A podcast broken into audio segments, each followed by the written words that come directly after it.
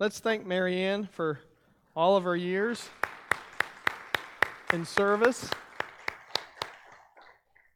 She's made a profound impact on so many lives, and uh, not just the lives. Am I on?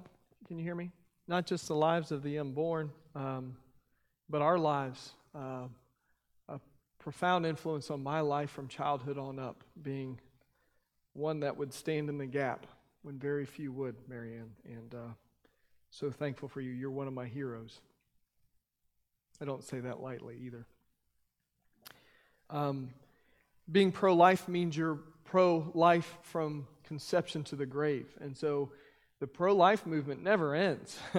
uh, we've had to focus on the unborn because uh, you can't focus on anything else until people have a chance to breathe, really. And, uh, and so we are, we are about people because people are made in the image of God. And everyone uh, is, is made in the image of God, and Jesus died for everyone. And so we give our lives willingly, just like Jesus, so that others have a chance to be part of the family of God for all of eternity. And so um, if, you're, if you're a follower of Jesus, you can't help but be pro life. If you have your Bibles this, this morning, don't turn to Zechariah, turn to 1 Samuel. New book today. um, these first two Sundays, we're going to look at 1 Samuel through some unique lenses um, because of just some of the different subjects we're tackling. Bottles, baby socks, bibs, burp cloths, pacifiers, baby lotion, diapers, and cribs. These are just a few things that create imagery in all of our heads and hearts and minds. Some of them bring up painful memories, some of them bring up joy. Immediately, you have a reaction, whether you've been a parent or not. All of these things stir something inside of us. Uh, being a kid growing up in the 80s, Saturday morning cartoons were an essential. I remember trying to get up as early as I could to catch cartoons because I was only allowed to watch so many hours of cartoons on a Saturday before dad would put me to work. And uh, I remember trying to get up as early as I could, and I think that the first cartoons were always Rocky and Bullwinkle, which was so frustrating because those never, episodes never ended. It was always a continuation. And then, anyway, but um, as much as I remember the cartoons, I remember the commercials. As an adult, I know most of the shows, the cartoon shows, were created to sell the toys. But at the time, I thought it was the opposite. And so many of those old commercials were for baby dolls. Um, Cabbage Patch Kids and My Buddy and Kid Sister and babies that burp and babies that cry and babies that wet themselves. I mean, who really rationally wants a baby that wets themselves? You know, like, but having girls of my own over the years, there's no shortage of requests for baby dolls. Babies and new life are imprinted on us from our earliest stages. Even my one year old is fascinated with babies that are smaller than him. He does this, points at him, and goes, Mm-mm, whichever that means. But uh, he just is fascinated by them. And so it's in our nature to desire new life, to care for it, to nurture it, even when we're so young that we're still being cared for ourselves. A great tool for measuring the quality of any culture is in how they value life. Not just the life of the wealthy, the beautiful, or the powerful. People will always show favoritism to those that can benefit themselves. But I'm talking about a culture and society that treats the youngest and the most defenseless, the poor, the needy, the impaired, the challenged, and the aged. When the value of all life is diminished in the favor of those more qualified, that signals, always signals, a rapid downfall of society. You can always tell the length and the health of a society by how they treat those who are part of their membership and what criteria they follow. Thankfully, with the overturning of Roe versus Wade, each state now has the right to govern how they'll value the life of the least and most defenseless, the child in the womb. Many of us, like myself, have grown up being taught the value of life supported by God's word and wonder how it's ever possible that anyone could choose to end the life of another. And uh, over the years, being in the pro life movement and trying to see things through different perspective, you know, it's so easy in, in whatever the subject is to just stay in our lane, to keep our perspective, to not want to explore other people's perspectives, to try to understand how people can think and rationalize. And if we do that, we're not being able to minister like God wants us to do. He calls us to go to people and understand where their belief system comes down and, and why they make the choices they do. And what I've come to realize is the reason that people are able to rationalize the taking of any human life is they've, they've removed the personhood from that individual. And we've seen this over human history. Just a couple examples slavery. Slavery is dependent on reducing the personhood of another person for whatever reason. And, uh, and so, you know, we, I, am definitely a pro lifer, but I'm also a, a six day creationist. And I think one of the most detrimental things that's ever happened in our, in our world culture is Darwinism, uh, because it was based on the principle that there are superior races above others. And so it's, it created uh, an extreme racism in a lot of cases where those of different skin colors and, and different nationalities were considered lesser. And, uh, and so slavery is, is dependent on that. We've seen it recently in Rwanda, where the, the Tutsi and the Hutu were two people groups created by English colonialism, where they were the same people, but the people were divided based on the, the, the tone of their skin. The, the lighter colored were considered smarter and more educated, and the darker colored were considered more primitive.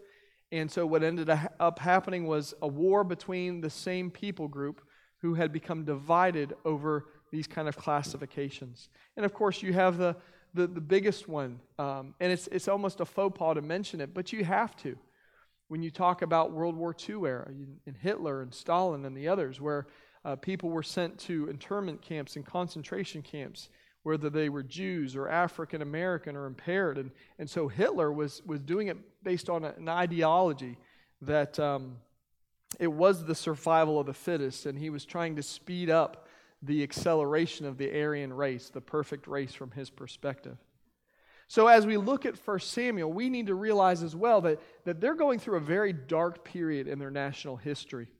The people have taken over the promised land after 400 years in Egypt, 40 years in the desert. They finally get the land, and we know the danger of this, right? How many, how, what the most dangerous point in your life is often after you achieve the goals that you've been seeking, because then you relax. And that's exactly what they did. They didn't fully uh, obey God and, and, get all the uh, other people out of the land. And so they go through this continual cycle in the book of Judges where they're turning away from God's direction, falling deeper into idolatry and sin. And the book of Judges ends with a civil war within the nation of Israel, where the tribe of Benjamin was almost entirely destroyed. And so, this is a setting in a time when the life and value of others is being superseded by a person's own personal rights. I should have made a slide for this statement, but um, if you've got a pen, you may want to take a note on it because I've been reflecting on it a lot. Anytime we put the value of our rights over the value of someone else's life, we are sinning. Anytime we put the value of our rights over someone else's life, we're sinning. And so that's the setting in which we meet Hannah. 1 Samuel 1 1 through 8. There was a man named Elkanah who lived in Ramah in the region of Zuph in the hill country of Ephraim. He was the son of Jeroham, son of Elihu, and son of Tohu, to, to, Toha, or Tohu. I, am going to pronounce it wrong no matter what. Son of Zuph of Ephraim. Elkanah had two wives, Hannah and Peninnah. Peninnah had, had children, but Hannah did not. Each year, Elkanah would travel to Shiloh to worship and sacrifice to the Lord of heaven's armies at the tabernacle. The priests of the Lord at the time were the two sons of Eli, Hophni and Phinehas. On the days Elkanah presented a sacrifice, he would give portions of the meat to Peninnah and to each of her children. And though he loved Hannah, he would give her only one choice portion because the Lord had given her no children. So Peninnah would taunt Hannah and make fun of her because the Lord had kept her from having children. Year after year, it was the same. Peninnah would taunt Hannah as they went to the tabernacle. And each time, Hannah would be reduced to tears and would not even eat. Why are you crying, Hannah? Elkanah would say, would ask, Why aren't you eating? Why be downhearted just because you have no children? You have me. Isn't that better than having ten sons? If you've ever lived through infertility or known someone who has, Hannah's story paints a pretty accurate picture. Hannah wants a child so badly. Her husband loves her. She can, it seems like she could have pretty much anything that she wanted, except she can't have her own child. And so, undoubtedly, the question comes hey, when are you going to have a kid of your own? When is that baby coming? When are you? And so, uh, that question hurts every time it's asked, as if she can just make that happen. You can't help but compare either when you're suffering through infertility. You're happy for people that get pregnant when trying, uh, but everyone else's joy always leaves you with a bitter taste. I've shared this with you before, but I remember the moment. I think it was uh, some holiday season. It was in the summer, it was after school was out. And uh, we were at my sister's house. She was living in Evan, Evansville, Indiana at the time, and uh, had been married for a couple years. And we were praying for the meal and uh, and her husband uh, prayed that uh, for the family, and then prayed for the baby that was growing inside my sister, and said Amen. And then that was the announcement that my sister was going to have her first child. And I remember the excitement and the joy of that. Yes, I'm going to be an uncle. But I also locked eyes with my brother. And my sister is the middle child. She's two years older than me. My brother's four years older than me. And I remember locking eyes with him, and the, and the, the transfer message that we both got was this bittersweet of she's married and has kids, and neither of us are married yet. it was like the joy in the moment, but also this, like, oh, this isn't how we planned it kind of thing. Um, and then you wonder what's wrong with you that God blesses people with children who aren't seeking it, and you're left out and your heart aches for it. It just doesn't seem to make sense. It doesn't help that Hannah it doesn't help Hannah that Elkanah had another wife who just happens to be a fertile myrtle and verbally reminds Hannah and taunts her any chance she gets. It also causes trouble with her husband, who I'm sure wants children with Hannah, but he doesn't understand why she just can't be happy with just him. Isn't he enough for her? And so that's the struggle. Now, I'm talking about infertility and I'm talking about children. But I think this can be true of so many different areas in our life. Whether it's having a spouse, whether it's your career, whether it's some goal that you've been pursuing and it just doesn't seem to happen, we all can relate to the feeling of having a, a desire and maybe even as far as a calling that just doesn't seem to ever happen. If life weren't so precious, the lack of it wouldn't hurt so bad. It's a big difference between, you know, not getting to ride every ride at Disney World and not having a child. Yeah, in the moment you're like, oh, I wish I would have gotten to ride this, this, and that, but it fades a few hours later. The fact that she can't have a child, that pain, shows how important it is. Verse 5 gives us a truth that needs to be our foundation in any discussion in life.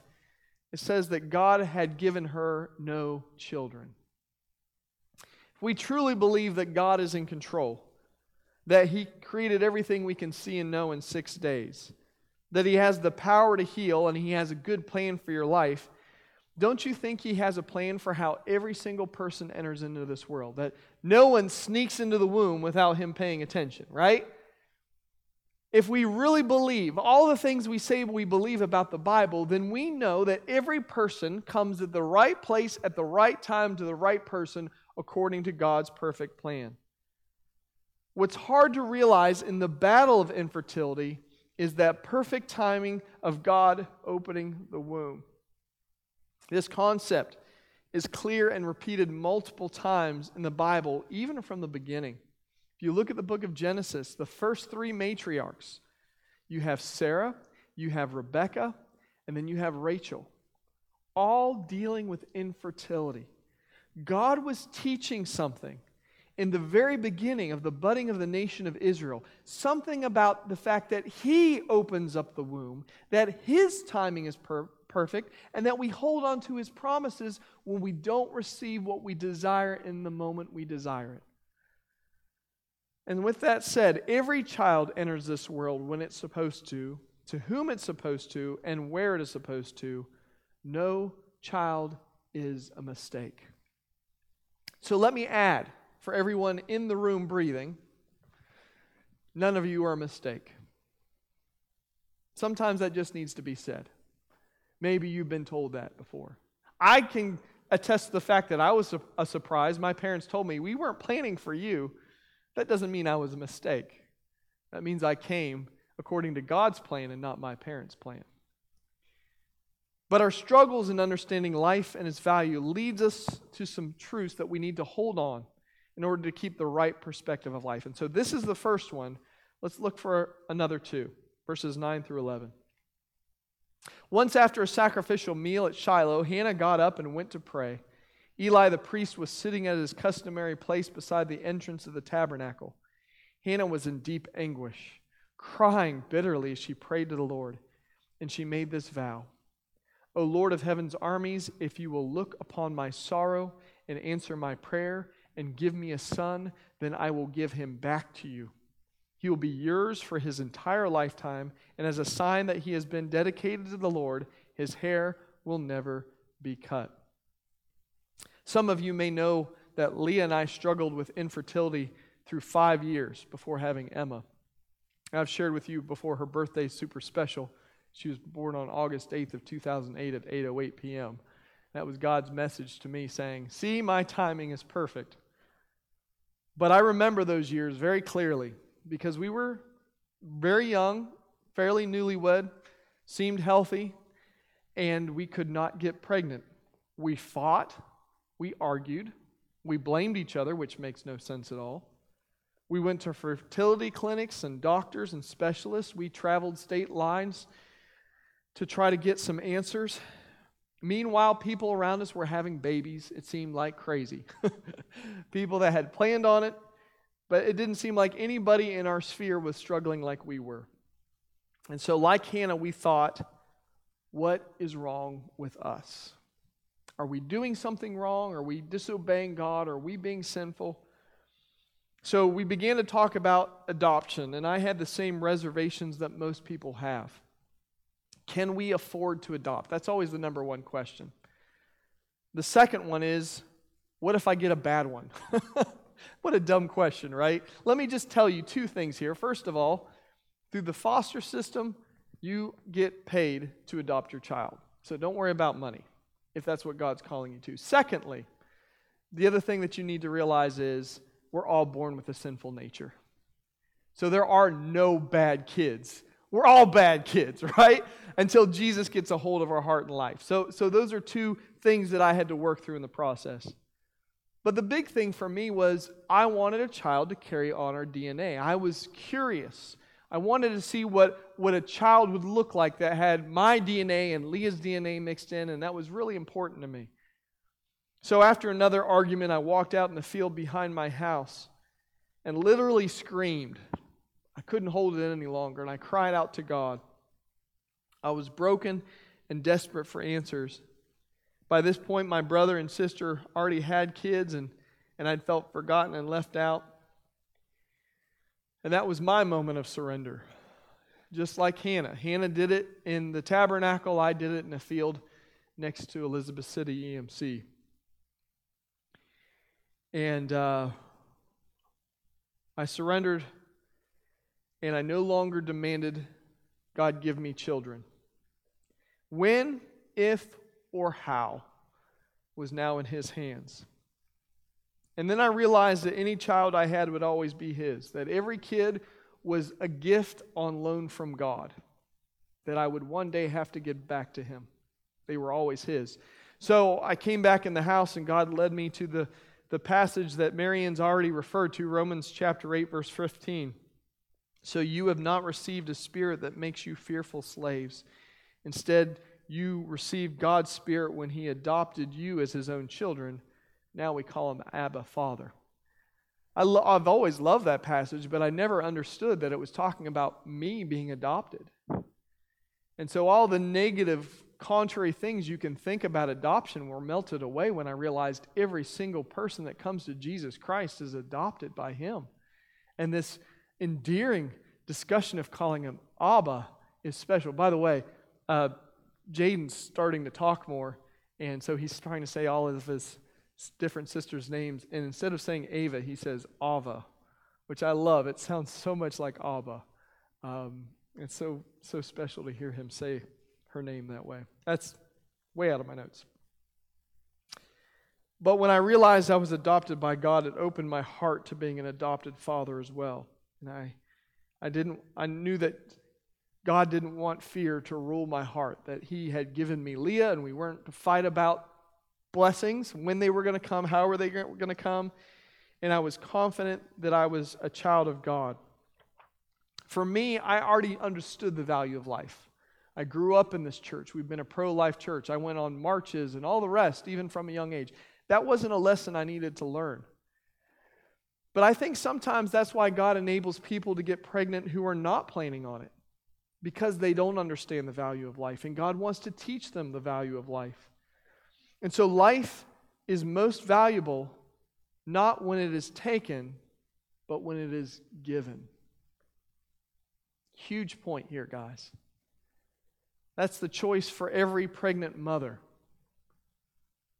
Why would any mother choose to take the life of her child? Because they want to take their life back. They feel like their life, something has been stolen from, from them.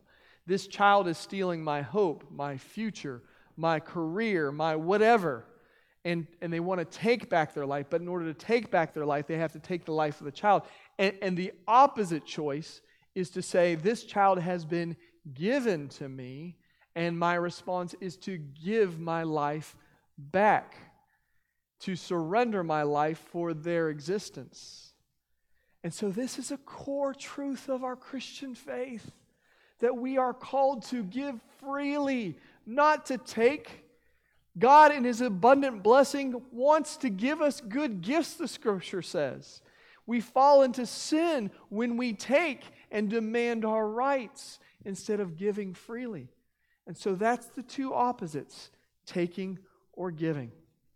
Getting back to the passage, Hannah has gotten to the place where she's willing to give the child back to the service of God if she can only bear him for a few short months and wean him. What Hannah is choosing to be, and I'd never seen this before, is she's choosing to be a birth mother putting her child up for adoption. I love this. I love that this is included in Scripture.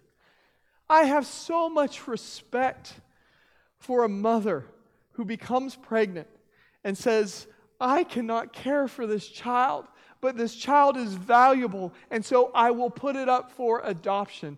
I have a cousin who has multiple children and had to make this choice because where she was at in the stage of life where she was giving birth to the second child of hers, she knew she couldn't care for it well.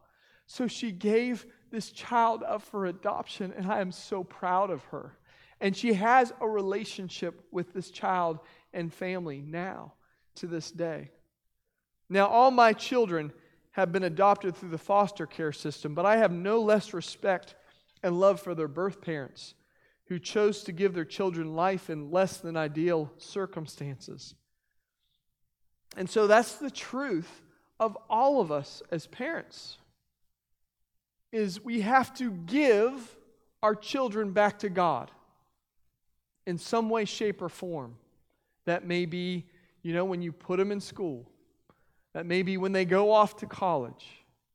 That may be when they marry their spouse. That may be when they, they, they choose a path that you wouldn't have chosen for them. Or ultimately, that's when you lay your children in the arms of God if they're called to home before you. But they're always on loan, they're always His. And that's the attitude that God had to create in Hannah before she was ready to be a mother. This understanding of what life is and the value of life. And so, the role of parent, both before and after children, is to realize that our children are God's on loan to us for a season. This isn't just about children, this is about life. And I know I'm speaking about parenting and adoption and all the rest, and, and that doesn't relate to everybody in the room, but this principle is true of everything in life. Your health is on loan, your house is on loan, your stuff is on loan, land is on loan. Don't waste your life away trying to hold everything in because one day it will be taken from you, whether forcefully or after you breathe your last, and you won't take it with you. And when we understand that everything is a gift from God on loan, there's such freedom and joy in life. You we can be generous. Verses 19 and 20. The entire family got up early the next morning and went to worship the Lord once more. Then they returned home to Ramah when Elkanah slept with Hannah. The Lord remembered her plea. In due time, she gave birth to a son, and she named him Samuel, for she said, I asked the Lord for him. There's an intimate relationship that happens with God when we surrender to Him. He doesn't forget us, He hears our prayers, He hears our cries. I've shared with you um, my struggle with becoming a pastor was I questioned God. I said, God, I have all these hopes and dreams and talents and abilities and all the rest, and if I become a pastor, it'll be wasted. That was my thought at the time. And his answer to me was, you mean my talents, my gifts, my abilities? If you do it for me, isn't that where it finds its worth? And so I realized that all these desires and gifts were given to me on loan, and that all the good things He puts in us, He's put in us. It's not of our own making. The name Samuel can mean asked of God or heard by God. I love that it has a double meaning. Hannah says, I asked God, and he heard. But us in the pro life movement, the name Samuel, God hears the child that has no voice. God hears the child in the womb that never gets to scream its first scream of life. And he hears that child heard by God. verses 24 through 28. When the child was weaned, Hannah took him to the tabernacle in Shiloh. They brought along a three year old bull for the sacrifice and a basket of flour and some wine. After sacrificing the bull, they brought the boy to Eli. Sir, do you remember me? Hannah asked. I am the very woman who stood here several years ago praying to the Lord.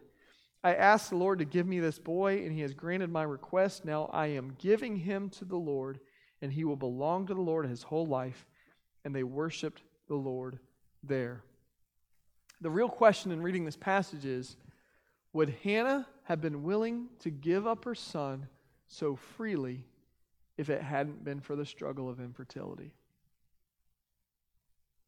The journey had a reason. Look at Abraham. 25 years after the promise, Isaac finally came. And then we have the moment where he says, Sacrifice your son for me. Could he have done that if the answer to the promise had come after one year instead of 25 years? I don't think so. You see, we in our moments think God is being unfair or unjust or he doesn't hear us, but what he's really doing is preparing us to be who we're supposed to be in order to do what he wants to do in our heart life and, and also the life of our children. So often our struggles and challenges are to change us into whom we need to be. But when it comes to our children, those same challenges help mold them into who they're supposed to be as well. So I just mentioned Isaac. We talk about the sacrifice moment. Huh. Can you imagine your dad about to murder you? I have to be obedient to God, son. It's funny when you read about those, there, there's hardly anything negative said about Isaac. I think he learned in that moment God is the one. And I'm going to be dedicated to him no matter what. And my dad was faithful and obedient, and I got to be the same way. We see that with Jacob. His mom struggled with infertility. Joseph, his mother struggled with infertility. Moses, well, his parents didn't struggle with infertility, but he came at the wrong time, at the wrong place, to the wrong people. Or did he? All those things instilled in him from birth on up made him who he was supposed to be to lead God's people. And then even Jesus, you know, to poor people, away from home, born in a barn, fleeing for his life for his first few years in Egypt. This is God's plan, his perfect plan, planned since the beginning of time? Yes. So, as we get closer to the Christmas season, I want you to remember that. God's perfect plan does not look as clean or as orderly as we think it should, but his plan for you is perfect. This is also true of our firstborn Emma. We had to surrender all of our kids and how they came into this world. Only God knew that in a few short years my wife would get cancer and we wouldn't be able to have any more birth children. We'd already started the adoption process with Hannah. Only God knew that. For us to have our children, we had to go through that struggle early on. God also had to move in this way for the nation of Israel. We're going to see next week. We talked about, and we didn't really touch on Eli or, or Hophni and Phineas, but the future of the priesthood was wicked, terrible, so much so that God had to kill Hophni and Phineas off. How is God going to redeem the worship in his nation? If Eli and his sons were, were, were compromising, weren't following, how is he going to do it? If it wasn't going to happen through Eli's family, how was it going to come about? It was going to come about through Hannah, a woman who struggled with infertility and said, I'll give you my son. That's the only way that Samuel could come and be in the position he was to turn the hearts of the people back to God. God has a unique plan for every life. And the more unique the entrance, the more unique the plan for the life and mission of that individual. So you may have looked at your whole life and said, Ugh, I have had a terrible upbringing. I had a terrible past. I, whatever. God says, Oh, those are my favorite stories. Have you surrendered to Him? Those hopes and dreams? Have you surrendered to Him those desires He's put in you? Have you already discounted what He can do in your life? We've heard the statement don't judge a book by its cover. How many bad books have you bought because the cover looks great? or great books you've never read because the cover is just awful. How many of you have known what a movie's about by watching it for five minutes? Let's not do the same people with same thing with people, either ourselves or others. Let's not write off life based on how it begins. Life is the most precious gift, beautifully crafted, perfectly timed, and a precious gift freely given. Lord,